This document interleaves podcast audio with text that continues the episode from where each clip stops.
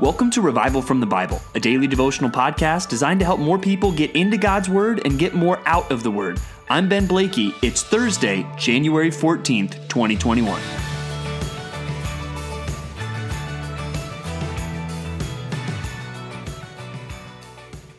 Enemies. Enemies is a pretty strong word. Who comes into your mind, if anyone, when you think about your enemies? That's something we're going to kind of see a concept of in multiple places today in God's Word, especially as we look at the lives of Jesus and we consider the example of King David. Now, as we think about these examples, we realize that many times when they are talking about their enemies, they're talking about people who are literally trying to kill them, right? We know Jesus ultimately was killed by his enemies. We also know that was according to the sovereign plan of God, but he had enemies that were literally trying to take his life. We also see that in the life of King David, how even before he was king, he had the real enemy of Goliath and the Philistines. And then King Saul was trying to hunt him down. And even after he was king, uh, most notably, his own son, Absalom, is trying to take his throne and take his life. I'm going to go out on a limb and guess that for most of you listening to this podcast, your enemies do not quite fit that description. But does that mean you don't have enemies? I mean, even one phrase that is used to describe uh, much of the debate and discussion in our culture is that of the culture wars, right? That even whether it's politically or, or socially, there's different sides that are warring against each other. And while you might not think the other side is literally trying to take your life, you might look at certain people in this culture that you are thinking are advancing things that are evil, and you think of them as uh, somewhat of an enemy. Maybe it is something more more personal and you do feel like someone has or is treating you unfairly. Maybe that's in your family, maybe that's at a at your workplace, and maybe even on some level you, you do feel persecuted that some people are persecuting you for your faith whether that's just mocking you or making fun of you or actually doing other things to try and and hurt you in some way and maybe not maybe not even physically because you are trying to be a faithful follower of Jesus Christ. And maybe it's some rival you have or, or someone in your workplace that you just really have a hard time getting along with right? Uh, I doubt enemies for us conjures up quite the images that it does for Jesus or for David, but I do want you to think who are the people you find yourself opposed to in this life? And then I want us to think about, well, what would God want us to do in those situations? And that's where we're going to open up again to Matthew chapter 5, and today look at verses 38 through 48. 38 through 48. And we actually want to jump right in in verse 43, where again, Jesus uses this formula of, You have heard that it was said, but I say to you. And here he says, You have heard that it was said, You shall love your neighbor and hate your enemy. But I say to, to you, Love your enemies and pray for those who persecute you, so that you may be sons of your Father who is in heaven. For me, he makes his sun rise on the evil and on the good, and sends rain on the just and on the unjust. For if you love those who love you, what reward do you have? Do not even the tax collectors do the same? And if you greet only your brothers, what more are you doing than others? Do not even the Gentiles do the same? Therefore, you must be perfect, as your heavenly Father is perfect. And so there, right up front, Jesus says, Hey, whoever it is that comes into your minds, uh, when you think of people that are your enemies, when you think of people that persecute you, the two words that he commands you to treat those people with are love and pray. We are to love our enemies. We are to pray for those who persecute us. So I, I, want you to think maybe even some of those categories that we thought about earlier, right? Let's even think about the, the culture wars, or maybe kind of a more uh, cultural or political perspective. When you look out at people that, that you think are on the other side from you, and, and maybe even you have just and right reasons that these people are not advancing what is good in our culture. Uh, God's command to you is to love your enemies and pray for those who persecute you. Even we think about the political realm, right? Which political figure in the United States do you find kind of uh, the most you would describe as an enemy or, or someone who is seeking to do what is what is wrong and, and persecute Christians? Are there faces and names that are coming to your mind right now?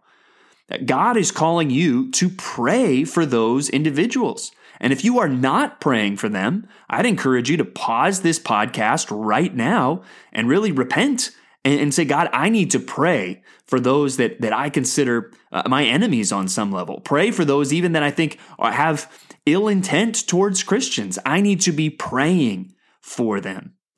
And think about maybe people more in your life or your, your social settings, or uh, maybe it's a, family member that you just really have a hard time getting along with, or a family member that you think has wronged you, or that person at, at work that they're always just criticizing you unfairly, or they are even, they mock you because you are eh, not joining in the coarse joking or the foul language, or eh, you're being pressured to do something unethical at your workplace, whatever it may be, are you praying for those who are persecuting you, praying for those who are mocking you?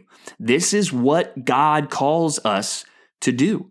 And yes, on some level, we look at it and that is shocking. Well, that, that, that's the point. That's what Jesus is saying. Jesus is saying, hey, anybody can love their friends. It takes someone with a real faith in God to love and pray for their enemies and those that are opposed to them. And really, he says, do this so that you can be like me. You have to realize today, uh, God is providing food, rain, weather, the seasons are changing for the just and the unjust. And, and also, we, we should even do one, one better and look ultimately at the example of Jesus Christ, who was on the cross being crucified. And in that moment, was praying for those who had put him there, saying, Father, forgive them, for they do not know what they do. How much do we pray that for people around us, even people that we see opposing God in public ways or opposing God by mocking Christianity or by mocking you? Do we find ourselves saying things like, Father, forgive them, for they do not know what, they, what they're doing? And also consider not just the example of Jesus, consider the example of persecuted Christians throughout the, the millennia since Christ, and how so often, even as they were dying, they were following the example of Jesus and praying for those who had persecuted them, praying for those who had put them to death. Yes, this is this is radical. But but that's because the gospel is radical. And we have to remember that while we were enemies, while we were in sin, Christ died for us. And he has forgiven us and he has saved us.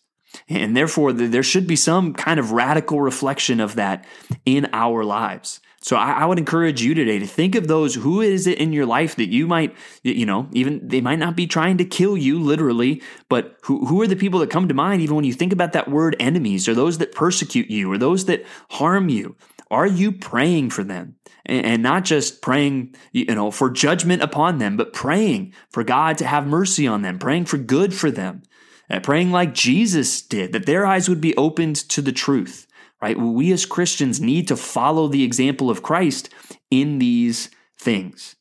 And one thing that is clear in the passage before, as we think about enemies or those who mistreat us, is we as Christians are clearly called here and then throughout Scripture not to retaliate. We are not to return evil for evil. And Jesus says, Hey, you've heard it said, an eye for an eye and a tooth for a tooth. But I say to you, do not resist the one who is evil. And if anyone slaps you on the right cheek, turn to him the other also. Instead of slapping back, uh, Christ again is calling us to something radically different. Now, how in the world can we think that way? Well, that's where it might be helpful now to turn to Psalm 9. Psalm 9. And so many of these early Psalms are, are written by King David. And here again, he talks about enemies. And as we were looking at verses 1 through 10 today, in verse 3, it talks about his enemies. And it's amazing how even when he's talking about his enemies, look how confidently he starts. I will give thanks to the Lord with my whole heart. I will recount all of your wonderful deeds. I will be glad and exult in you. I will sing praise to your name, O Most High. Even in the midst of, of enemies and persecution, David is praising God with his whole heart. Pretty strong language for how he is praising God. Why is it then that he can do that? Well, he is confident that God is in control. In verse 5, he says, You have rebuked the nations. You have made the wicked perish. You have blotted out their name forever and ever. The enemy came to an end in everlasting ruins. Their cities you rooted out. The very memory of them has perished. But the Lord sits enthroned forever. He has established his throne for justice. He judges the world with righteousness. He judges the peoples with uprightness. And here he kind of is saying, I know that God will take care of the enemy. God is in the in control. He is the judge and he will rule with perfect justice. And that's something we even see in the New Testament. You think of Romans when it calls us not to return evil with evil. It reminds us, hey, don't do that because vengeance is mine, says the Lord. And God is going to judge those who do evil.